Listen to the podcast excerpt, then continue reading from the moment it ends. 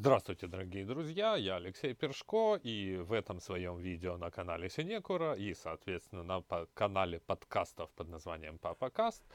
а, я хочу с вами поговорить э, не как, как можно было бы подумать э, из э, заглавия не о рыбе и способах ее ловли и приготовления, а о генерале де Голле. Вы спросите таким образом, какая же тут связь между вот заглавием э, этого видео и этого подкаста и э, генералом де Голлем. Самая прямая, как оказалось. Собственно, вот эта фраза э, о том, что я буду ловить э, рыбу, а вы ее жарить, как раз принадлежит именно генералу Шарлю де Голлю. Э, сказал он ее, в, наверное, в порыве отчаяния, по-моему, где-то в конце 46 года, когда э, он э, уходил в отставку, и это при этом был своего рода жест в расчете на то, что благодарный народ и правительство и так далее, в общем, все слои возможные населения Франции бросятся умолять его не делать этого, или же, если он уже это сделал, то, по крайней мере, вернуться назад в политику. Но, к сожалению, этого в тот момент, э, к сожалению для генерала де Голля, в тот момент это не произошло. Но фраза, вот, как видим, осталась и э, известна даже многим э, из живущих в нашей стране. Следующий вопрос, который у вас может возникнуть, собственно, от чего это вдруг я решил поговорить о генерале де Голле на, как бы, на моих э, каналах, э, видео и подкастов, э, которые, в принципе, посвящены кино. Ну, а, собственно, повод самый простой и ответ достаточно очевидный сегодня. А запись я веду 23 э, апреля в пятницу. Э, начинается, в смысле, не то чтобы начинается, это как бы по отношению к неким онлайн-мероприятиям э, достаточно неприложимый термин, но как бы сегодня стал доступен э, как бы сайт, на котором началась, началась онлайн-программа традиционной французской весны в Украине, то есть кинопрограмма, да, ну, тут, кстати, э, оговорю, что кинопрограмма состоит из двух частей. Э, третьей части, уже всем очень полюбившейся, это «Ночи короткого метра», я имею в виду, э, в этом году не будет по понятным причинам, да, потому что понятно, что ночь именно и состояла, ее прелесть именно и состояла в том, что она должна проходить исключительно в кинотеатре, и действительно длится всю ночь, где-то там с полуночи до 6-7 утра, да, как это было неоднократно, и в чем я сам непосредственно принимал участие, и как организатор, и как переводчик, и так далее. Да, поэтому, значит, естественно, этой третьей части не будет, а, но будет две остальные. Вот одна из них, а, а, которую я уже упомянул, то есть вот программа до премьерных показов, и э, вторая программа, которая планировалась э, э, в офлайн режиме, то есть в кинотеатрах. И планировалась она уже некоторое время назад, но мы знаем, что началось, как бы Киев попал, и многие из областей, где она планировалась, попала в, в красную карантинную зону, и, соответственно, Э, по крайней мере в Киеве, она перенесена на 14 мая. Да, и будет она называться «Она создает кино», то есть, как можно догадаться, это фильмы, созданные режиссерами-женщинами. Да, но все-таки вернемся к нашим баранам, как говорят те же самые французы, то есть к программе до премьерных показов, э, в которую входит и фильм э, «Генерал де Голь», или же в оригинале просто «Де Голь», э, Габриэля Ле Бамена. Вот, собственно, этот фильм и подвиг меня к тому, чтобы э, вот, обратиться к этой действительно монументальной истории, не только о, монументальной фигуре, извините, не только в истории Франции, но и в истории всего человечества без, без преувеличения. А, и с другой стороны, наверное, где-то чуть-чуть задуматься над тем, вот как же э, в кино э, показывать, э, и можно ли это вообще сделать кинематографическими средствами, а если можно, то какими, э, вот такие монументальные фигуры.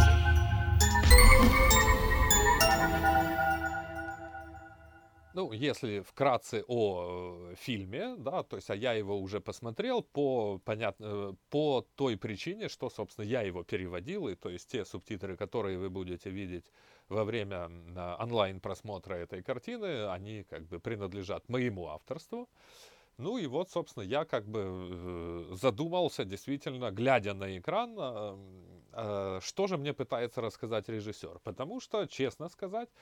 я был потрясен э, как бы старомодностью этого фильма, его помпезностью, и даже мне как-то не верилось в отдельные моменты, что подобное вот кино можно снимать э, в девятнадцатом году, э, тем более во Франции, которая, как мы все помним, э, является родиной кинематографа, и как бы для них, э, для французов кино это как бы, да, то есть национальное достояние.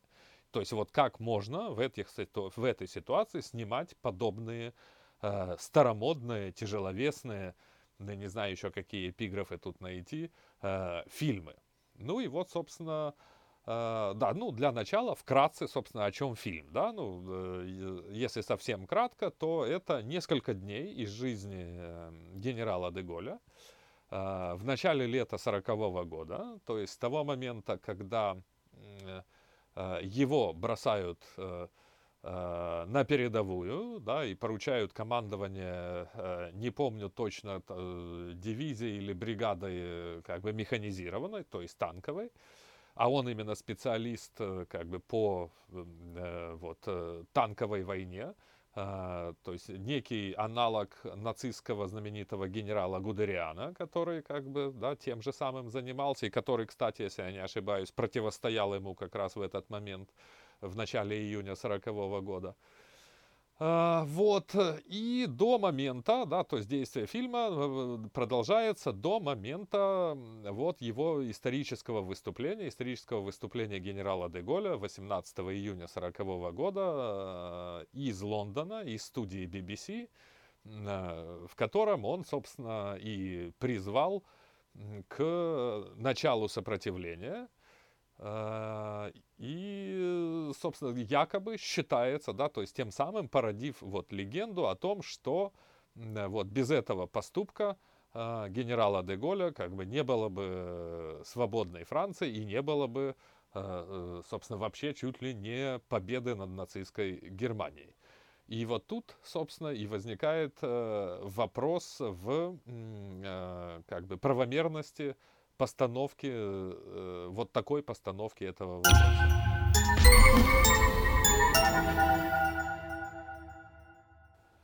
Но мы, собственно, не будем э, подробно на, на этом останавливаться. Это слишком большой вопрос, да, то есть это слишком долгая история, там э, по поводу э, которой написаны десятки, сотни, если не тысячи разных трудов, и не только во Франции, но и вот, э, кстати, опять-таки перечитал, вот, предположим, даже еще в Советском Союзе, вот была такая издана в 75 году, это причем уже не первое издание, э, книжка профессора Николая Николаевича Молчанова «Генерал Деголь», которая, в принципе, очень полезна, ну, если откинуть, э, как бы, идеологический налет, да, понятный, вот, то, как бы, на самом деле она очень информативна и потрясает, как бы, глубиной знания э, автора э, не только как бы истории жизни генерала Деголя, но и соответственно, как бы истории Франции и культуры Франции и так далее. Потому что как бы здесь достаточно четко и как бы подробно, другое дело, как бы насколько правдиво, это как бы решать каждому из нас, эм, дается обоснование того, собственно, каковой личностью был генерал э, Деголь. И вот, собственно, в этом и вопрос, да, то есть кем же он в конце концов был. Потому что, когда вы, если вы посмотрите этот фильм, то вы поймете, что э, вам как бы мало что понятно. То есть э, поня- непонятны совершенно э, э, глубинные причины поступа тех или иных поступков генерала Деголя, да, то есть Для того, чтобы их как бы досконально понимать, э, надо знать, да, то есть, э, что происходит э, генерал де Голь из древнейшего аристократического рода, там корни которого уходят чуть ли не в 12 век. А, то, что воспитывался он до какого-то момента и иезуитами, да, то есть, в принципе, как бы он был достаточно с точки зрения одних исследователей достаточно набожным, практикующим католиком. Другие же, там, как Франсуа Мариак, например, писали, что э, верит, э, во что верит э, Деголь, э, неизвестно, но точно можно сказать, что уж э, в самого себя он верит точно. Да? Вот. Ну и то есть понятно, то есть надо знать, что генерал Деголь с молодых ногтей, как бы его отцом воспитывался э, в патриотических традициях, да, которые отец его там возил по всем возможным местам исторических битв и так далее, да, то есть э, объясняя ему, что там происходило и как бы кто с кем сражался и в общем, и каким последствиям для истории Франции это все привело, да. Ну, то есть, если быть более кратким, то понятно, да, что э, генерал де Голь как бы уже в юности воспитывался в исключительно патриотических традициях, но не в традициях типа Франкрайх Юбералес, да, то есть, а в традициях la France, да, то есть, и, э, то есть разница, я думаю, тут э, очевидна, потому что э, Деголя можно упрекнуть в чем угодно, кроме как э, в там какой-нибудь ксенофобии или чем-нибудь, или чем-нибудь э, подобном, да, никогда. То есть он ничего подобного не допустил и ни, никогда ничего подобного не проявлял в своих поступках. Вот, э, ну и, соответственно, да, его там богатейшая биография, то есть э, военные школы, включая Сен-Сир, да, то есть это лучшая, как бы, французская э, военная академия. Э, его история борьбы с, э, так сказать, с официальными Э, военными э, теоретиками Франции, да, то есть которые вот как раз утверждали, что надо все, всю как бы стратегию французскую строить исключительно на э, обороне, да, то есть вот плод этой, этой теории, это знаменитая линия Мажино, да, которая, как мы знаем, была прорвана немцами как бы просто так сказать, как бы, или же даже не, не прорвана, а частично и обойдена, да, через Бельгию, где как бы почему-то ее не достроили. Э, вот, э, э, да, то есть он всегда, генерал Деголь, выступал исключительно за развитие механизированных войск, да, то есть танковых войск, которые должны были бы действовать при поддержке авиации. Да? Но это опять-таки небольшое объяснение к тому, что вы увидите на экране, да, потому что он там вечно в своих э, речах упоминает там механизированная сила там и так далее, и так далее. То есть он был теоретиком именно танковой войны. И как бы он был абсолютно не понят тогда, и, собственно, мы все знаем, к чему это, собственно, для Франции привело. А, а, что еще надо как бы объяснить для того, чтобы больше понимать то, что вы увидите на экране? Э, ну, про католицизм и его воспитание я сказал, про то, что про его приверженности к э, наступательной тактике и стратегии я уже э, сказал. Ну, а, да, вот, и еще стоит упомянуть о том, что, собственно, а, в своем воспитании, как в момент своего взросления, он испытал огромное влияние а, Анри Бергсона, писателя и философа знаменитого, лауреата Нобелевской премии за одно из своих произведений, а, откуда он, от которого он, собственно, почерпнул Э, как бы вторую составляющую своей личности, ну, если огрублять, да, ну, то есть понятно, что э, он считал, что без знаний, э, что знания, точнее, без интуиции не стоят ничего, да, то есть, как бы, с одной стороны, действительно, Деголь был широчайшим образом образованным человеком, можно сказать, просто интеллектуалом, да, то есть, если вы почитаете его книги, я думаю, э, вы поймете, да, ну, то есть я имею в виду как теоретические книги, вот, то есть там по военной теории, хотя они тоже написаны практически как э, э, то, что называют французы беллетер, ну, то есть художественная литература. Ну, а уж тем более, если вы почитаете его военные мемуары, которые насчитывают, если я не ошибаюсь, там 6 э, лет. О, 6 томов, извините, 6 томов, да. Вот, да, так что э, как бы он э, опирался не только на свои глубокие знания, но и на интуицию, и в первую очередь, конечно, главная как бы черта, которая его вела всегда вперед, это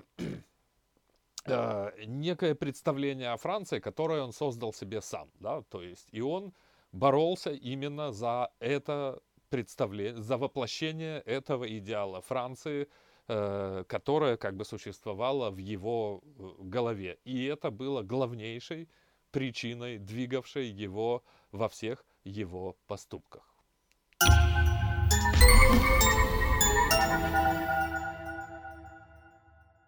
Ну, а к чему это я, собственно, э, так долго все это рассказывал? Да к тому, что, как мне представляется, вот